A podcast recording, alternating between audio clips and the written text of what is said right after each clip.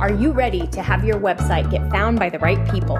Are you looking to rank at the top of Google so you get more traffic to your website?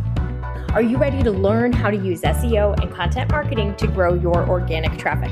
If so, you are in the right place, my friend. Welcome to the Simple SEO Content Podcast. What if everything you think you know about SEO and keywords right now is wrong? It probably is. I want you to join me in this episode of the Simple SEO Content Podcast so that you can learn what you really need to know about SEO keywords in order to succeed with them. I'm your host, Rachel Lindhagen, president and founder, CEO of Etched Marketing and Etched Marketing Academy. And today we are digging into SEO keywords because there are so many misconceptions out there and misconceptions hurt you because they keep you from making successful gains and getting traffic and ranking and they keep you from being successful when it comes to your SEO. If you have tried search engine optimization or you have tried to get traffic to the content that you're creating and you're just not making headway, this episode is for you because I can almost guarantee that you're making one of these mistakes. And by the end of the episode, you're going to know what you're doing wrong. And that's going to help you make the changes that you need to make so that you get better results in the future. Number one thing that I see people do wrong with their keywords is they choose a really big giant keyword with lots of search volume because they think they have to have a really big keyword with tons of search volume to get traffic. But in most cases, those terms that are maybe shoes or soda or cup, those are going to be incredibly competitive. And as small business owners, we're not going to rank for them. And it's nothing against us. It's nothing that we're doing wrong. It's just the reality of the situation. We're not going to rank for a giant keyword like that. So using it in our optimization, we're not going to get results. We need to choose keywords that are going to be a better fit for our business. So let's quickly walk through an example that I like to use with my students that makes it really easy to understand. Let's start with the word shoes. Goodness gracious, there are one to three million searches a month for the word shoes. Now, on average, the website in position number one gets about 34% of the traffic, of all traffic. So let's say that that position number one website is going to get 340,000 visits a month. I know. 340,000 visits a month from the word shoes. Now you may be thinking, gosh, I could make so much money. I could sell so many shoes if only I could rank for that word. The problem is, who's looking for shoes and what kind of shoes do they want? If it's me, am I looking for myself, my husband, my kid, maybe a pet? I have no idea. The consumer who's searching the word shoes may not even know what they're looking for yet. And as a website owner, I can't align them with what they need with a term like shoes. It's just not possible because I don't know what kind. Now, if we go further down the sales funnel and we look at women's shoes, okay, that's a little bit better. We have a little better understanding, but even now, what kind of women's shoes? Dress shoes, rain shoes, snow boots, high heels? Flip flops. There's so many types of shoes. Let's go a little further down the sales funnel and let's get into women's running shoes. Okay, now I'm sure we have lower search demand than we did for the word shoes. However, from a consumer intent standpoint, we know a lot more about what the consumer searching for women's running shoes is looking for.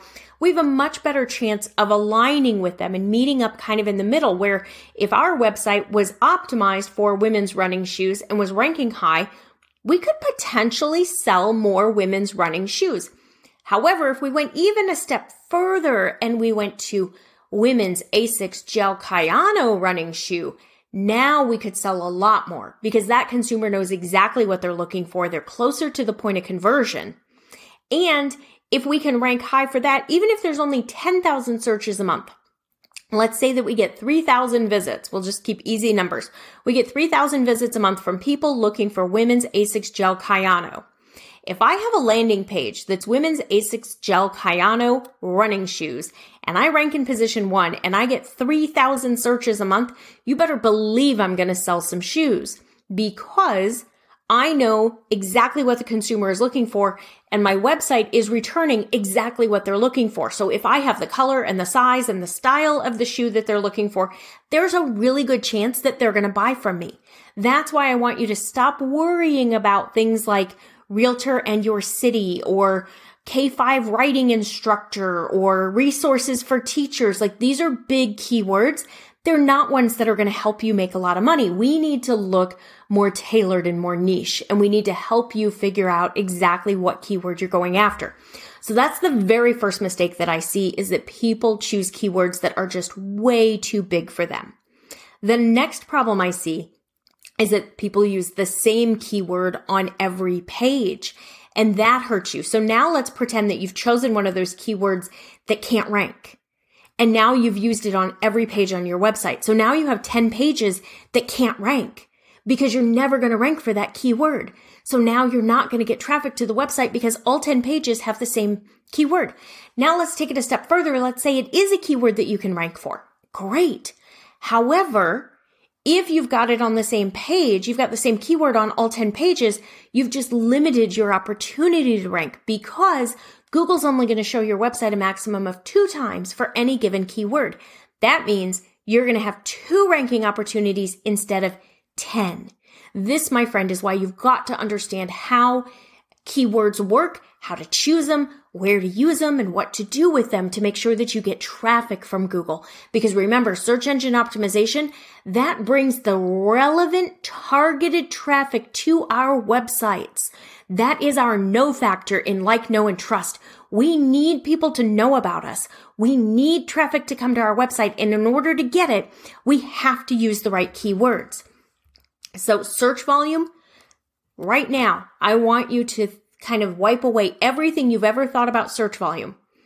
The search volume is not the most important thing when it comes to choosing a keyword. Absolutely not. The most important factors are does my client, does my ideal customer use this keyword? And can my website rank for this keyword?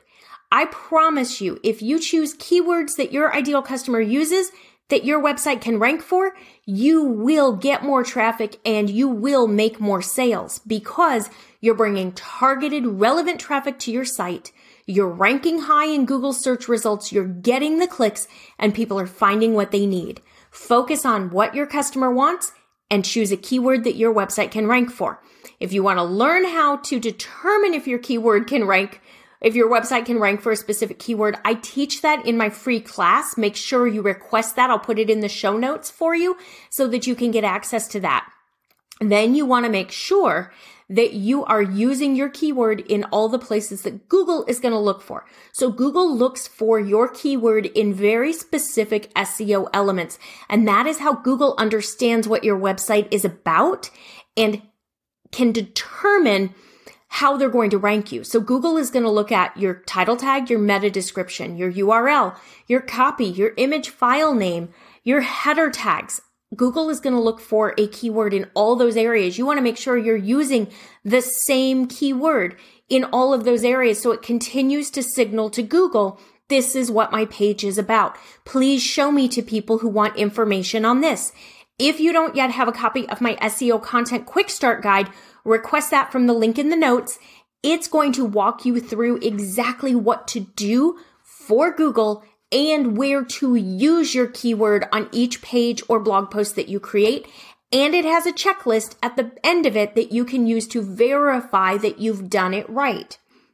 Make sure, above all, you can rank for the keyword and your ideal customer uses the keyword. So if you have brand terms and you're sitting here thinking, people ask me about the wrong term all the time, I want you to take note of that. Just because you refer to it as something does not mean that's the term that your ideal customer uses. I dealt with this a lot when I was in the corporate world. I had one client in particular, large outdoor retailer locations everywhere, sold in every store you can think of. They didn't sell backpacks. They sold day packs. The problem is consumers don't buy day packs. They buy backpacks. So we weren't getting the rankings that we needed to get. We weren't making the sales because they were using a term that their consumer didn't use. Once we were able to show the data and show people don't search day packs, they search backpacks. People don't buy day packs, they buy da- backpacks. We were able to make the change on the website. They actually changed the brand term and made them backpacks so that they were more search friendly. And you know what? Their rankings improved because now they were using the term that they wanted to rank for and the term their ideal customer was using. And in their instance, it was a keyword they could rank for. So they were showing up at the top of Google for the word backpacks. Now, if you're not sure if you're on the right track with your keyword or not, think about the keyword you're considering using. Go to Google, put it in the search bar and look to see who shows up on page one, positions one through 10, and then look at positions one, two, and three the closest because those are the ones that are getting the majority of the traffic. As you know, 34% of traffic goes to position number one, like we talked about in the shoe example earlier. 34% goes to position number one. A combined 60% goes to positions one, two, and three, which means if you want traffic from a term, you really need to be as high as possible on page one. Page two doesn't count. 99% of searchers never go to page two. You have to be on page one. So if you go to Google and you look at the results, and all the websites on page one at the top are huge. Like they're big competitors. If they had stores, they'd be at the mall. They're huge brands. You need to look for a different keyword because my friend, it's nothing against you. You're not going to rank for that keyword. It's just not going to be possible for you.